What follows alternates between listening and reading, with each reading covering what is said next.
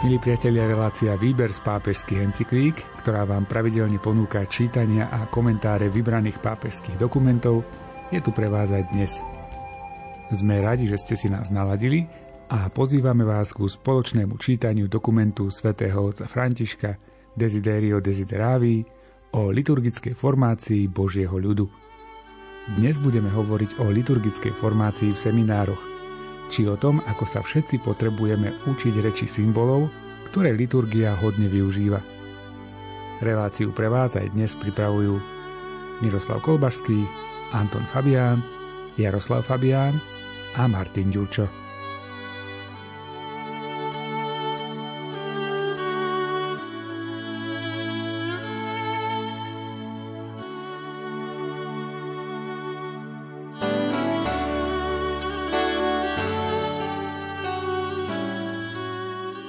Pre vysvetených služobníkov a pre všetkých pokrstených nie je liturgická formácia v tomto prvom význame niečím, čo by sme mohli považovať za raza navždy vykonané.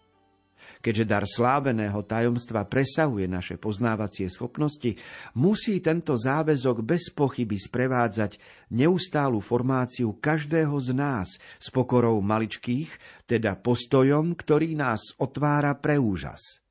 Posledná poznámka k seminárom.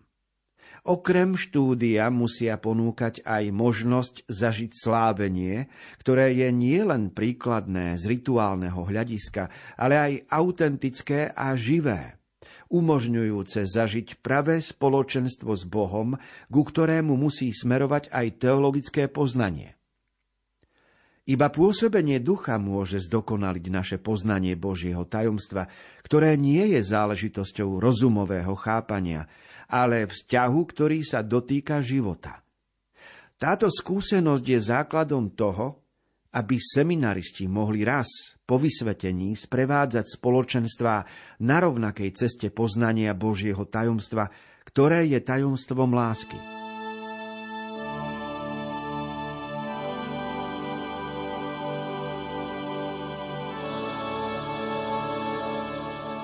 Keďže dneska sa veľa hovorí o formácii a rozlišuje sa, rozlišujú sa druhy formácie, tak jedna z nich je tzv. trvalá, permanentná formácia a to sa vzťahuje práve aj na liturgiu, lebo kto pochopil mm, skutočne ducha liturgie a to, že liturgia umožňuje žasnúť nad životom, tak pochopil, že nedá sa raz a navždy pripraviť na církevné slávenie v nedeľu a potom to už len opakovať, získať zručnosť, zvyk a všetko je vyriešené.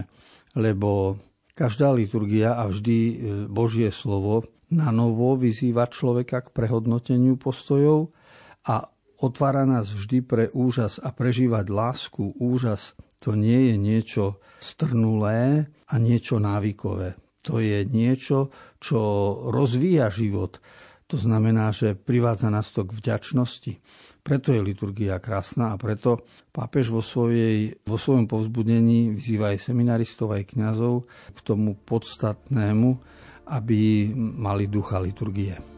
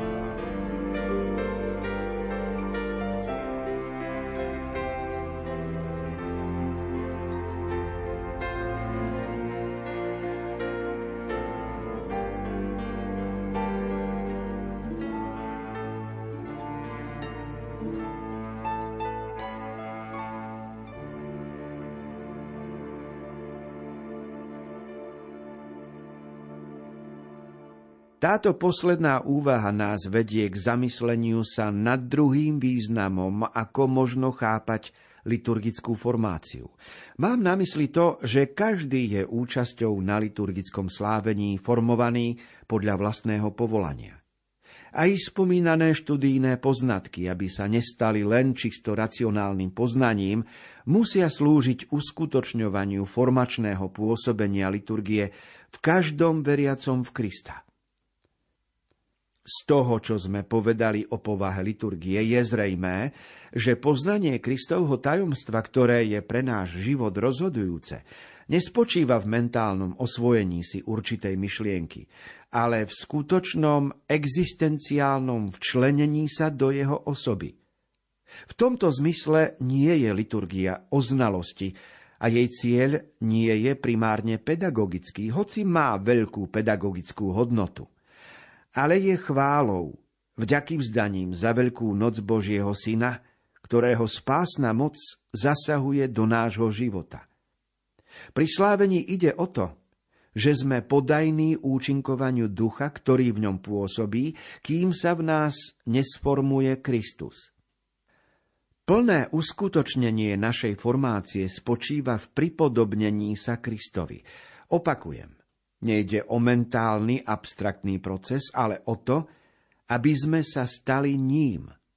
S týmto cieľom nám bol darovaný duch, ktorý pôsobí vždy a výlučne pri formovaní Kristovho tela. Tak je to s eucharistickým chlebom.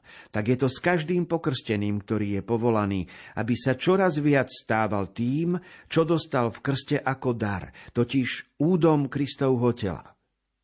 Leu Veľký píše – Naša účasť na Kristovom tele a na jeho krvi nesmeruje k ničomu inému, než aby sme sa stali tým, čo požívame.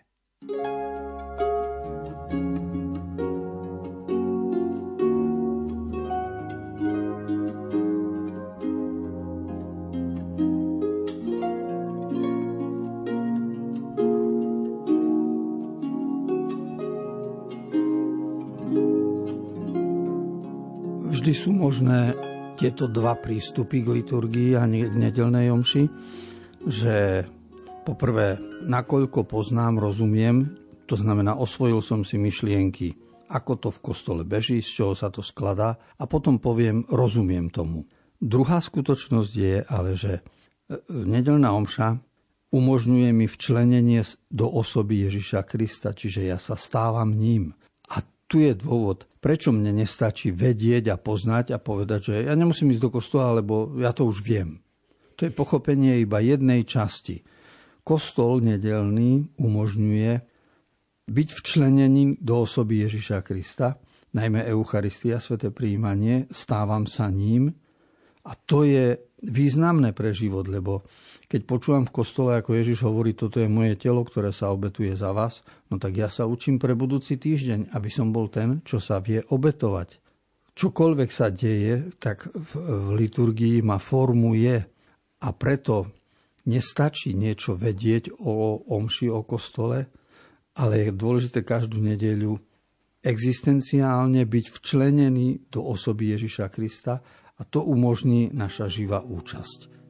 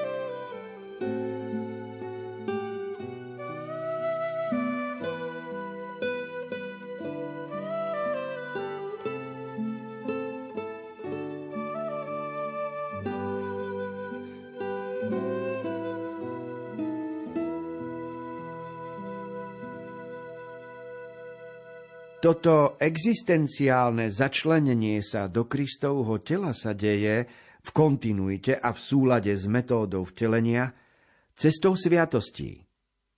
Liturgia pozostáva zo skutočností, ktoré sú presným opakom duchovných abstrakcií.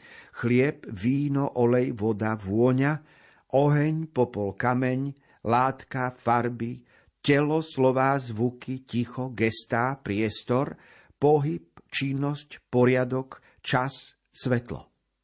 Celé stvorenie je prejavom Božej lásky, keďže rovnaká láska sa v plnosti prejavila na Ježišovom kríži, celé stvorenie je k nemu priťahované. Celé stvorenie je teda v službe stretnutia s vteleným slovom, ktoré bolo ukrižované, zomrelo, bolo vzkriesené a vystúpilo k Otcovi. Ako sa spieva v modlitbe nad vodou pre krstný prameň, ale aj v modlitbe nad olejom pre svetú krízmu a v slovách pri predkladaní chleba a vína, plodov zeme a práce ľudských rúk.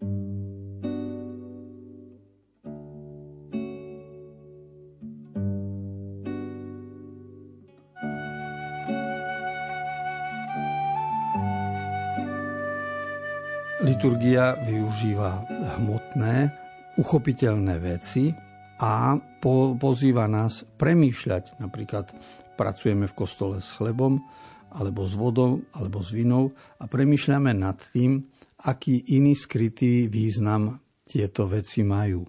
A toto je múdre aj dôležité. Pápež spomína 21 takýchto skutočností, s ktorými v kostole máme dočinenia. Čiže ide o svet okolo nás, hmotné prirodzené záležitosti, ktoré sú merateľné, zapísateľné do čísel, odvážiteľné, ale my máme e, prečítať v týchto veciach druhú vrstvu alebo odhaliť druhú vrstvu, čiže pochopiť symbol. Preto pracujeme v kostole s týmito záležitosťami. Spomína sa po prvé chlieb, po druhé víno, po tretie olej, po štvrté voda, po piaté vôňa, po šieste oheň, po siedme popol, po osme kameň, po deviate látka, po desiate farby, jedenácte je telo, dvanácte slova, 13 zvuky, 14 ticho, 15 gesta, 16 priestor, 17 pohyb, 18 činnosť, 19 poriadok, 20 čas, 21 svetlo. Tieto všetky veci zhrňujúcim spôsobom tieto záležitosti pripomínajú celé stvorenie.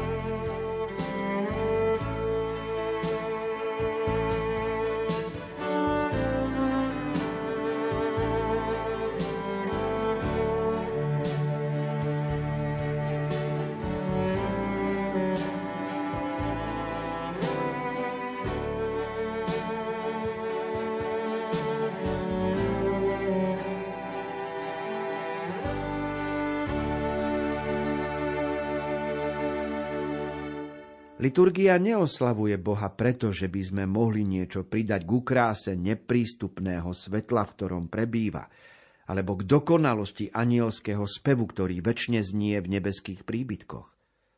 Liturgia vzdáva Bohu slávu, pretože nám tu na zemi umožňuje vidieť Boha pri slávení tajomstiev a v tomto pohľade čerpať život z jeho veľkej noci.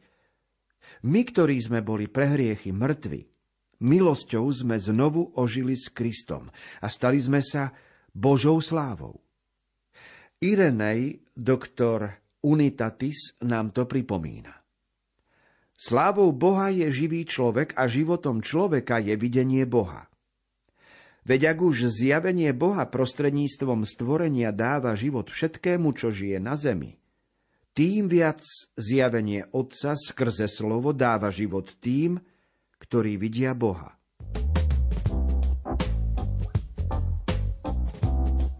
Dôležité sú dve slovesa. Vidieť a čerpať. Ide o to, že kostol, liturgia umožňuje nám e, niektoré podstatné veci života vidieť. Čiže keď sedíme v hlavici v kostole, počúvame Božie slovo, vidíme mm, oltár a prostredie, tak myšlienky, ktoré nás napadajú, súvisia so základnými bytostnými otázkami hm, človeka. Odkiaľ som, kam smerujem, aký zmysel má môj život, každodenné konanie, prečo je na svete zlo, ako to, že Boh dopustí utrpenie, prečo trpia nevinné deti. A všetky tie témy, ktoré sa otvárajú vo vnútri človeka, nachádzajú v priestore kostola stvárňovanie. Ale okrem toho, že si človek kladie otázky, tak prostredie kostola svojim zjavom a tým, že sme na liturgii, e, umožňuje aj čerpať sílu z Božej múdrosti a nadčasovosti. To znamená, že mnohokrát e, zostáva iba otázka a nemáme odpoveď, ale priestor kostola mnohokrát ponúka odpoveď aby človek mm, bol nasýtený vo svojej pýtavosti. A preto je liturgia dôležitá, pretože v konečnom dôsledku zmyslom života je Božia skutočnosť.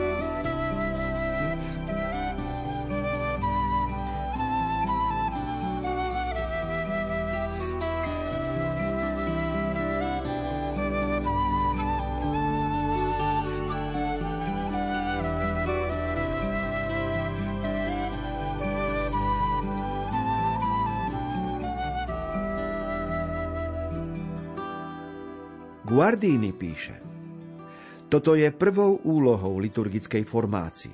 Človek sa musí znovu stať schopným porozumieť symbolom. Táto povinnosť sa týka všetkých vysvetených služobníkov i veriacich. Nie je to ľahká úloha, pretože moderný človek sa stal v tomto zmysle negramotným, už nevie čítať symboly, dokonca sotva tuší, že existujú. To sa deje aj so symbolom nášho tela.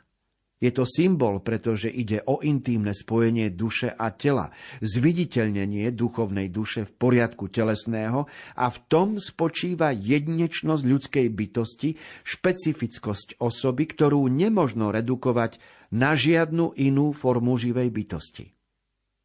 Naša otvorenosť voči transcendentu, voči Bohu, je konštitutívna. Ak si to nepriznáme, nevyhnutne nás to vedie k tomu, že nie len, že nespoznáme Boha, ale ani seba samých. Stačí si všimnúť paradoxný spôsob, akým sa v súčasnosti zaobchádza s telom. Na jednej strane je oň postarané s priam posadnutosťou mýtom väčšnej mladosti. Inokedy sa redukuje na niečo čisto materiálne a odopiera sa mu akákoľvek dôstojnosť. Skutočnosť je taká, že človek nemôže dať telu hodnotu len na základe tela. Každý symbol je zároveň silný i krehký. Ak sa nerešpektuje, ak sa s ním nezaobchádza podľa toho, čím je, rozpadá sa, stráca silu, stáva sa bezvýznamným. Už nemáme pohľad svätého Františka, ktorý hľadiac na slnko, nazval ho bratom, lebo ho tak vnímal, a vidiac ho bellu e radiante cum grande splendore, krásne a žiariace veľkým jasom, plný úžasu spieval Dete altissimu porta significazione. O tebe najvyšší je nám znamením. Strata schopnosti chápať symbolickú hodnotu tela a každého stvorenia spôsobuje, že symbolický jazyk liturgie je pre moderného človeka takmer neprístupný. Nejde však o to, aby sme sa takéhoto jazyka zriekli. Nemožno sa ho zriecť, pretože si ho vybrala Najsvetejšia Trojica, aby nás dosiahla v tele slova.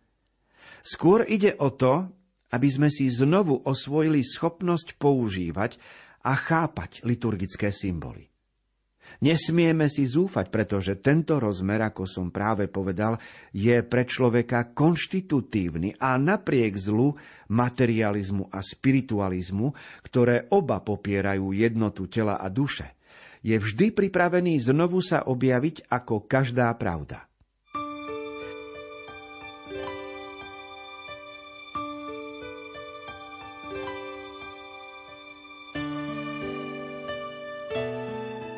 Čítame si z dokumentu, ktorý obsahuje 65 článkov a je to pápežov list Desiderio Desideravi, čiže veľmi som túžil s vami jesť veľkonočného baránka. A je to o liturgii. A možno 44. E, článok je srdcom celého listu, lebo hovorí o symbolickom jazyku a o človeku dneška, a pritom spomína negramotnosť. Skoro nás to uráža, že niekto nás nazve negramotnými, ale v symbolickom jazyku je to naozaj tak.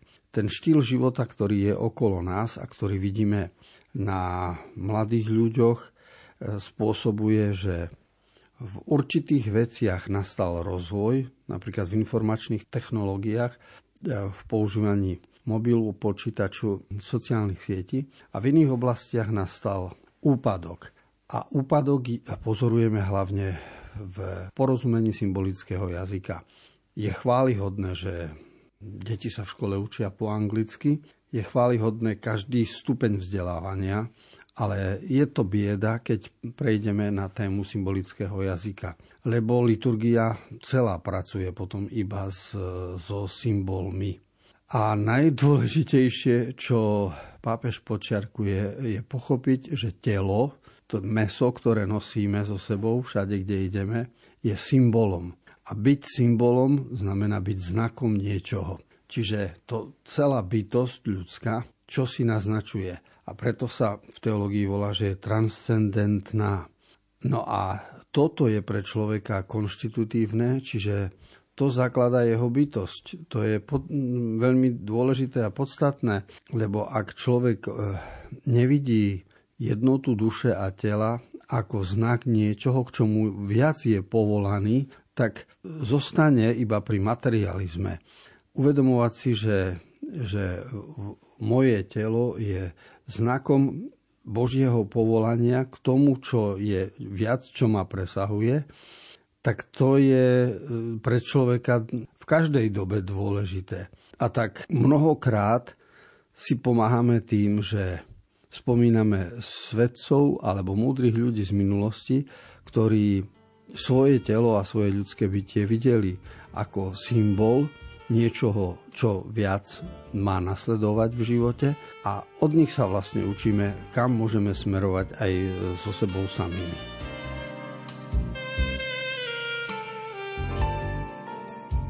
Milí priatelia, relácia Výber z pápežských encyklík sa pre dnešok končí. Ďakujeme, že ste boli s nami a pri ďalších zamysleniach a komentároch nad apoštolským listom Desiderio Desideravi sa budeme počuť opäť o týždeň v obvyklom čase. Z Košického štúdia sa lúčia Miroslav Kolbašský, ktorý načítal text dokumentu, autor komentárov Anton Fabián a pohodu pri rádiách vám prajú aj Jaroslav Fabián a Martin Ďurčo.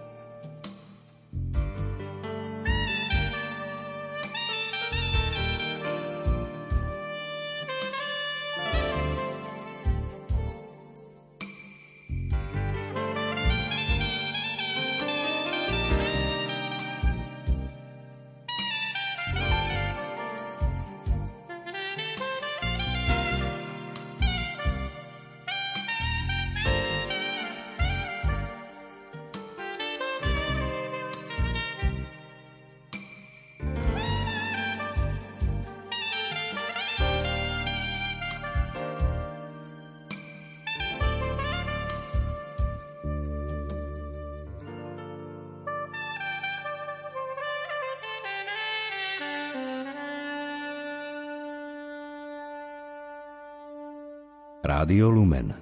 Vaše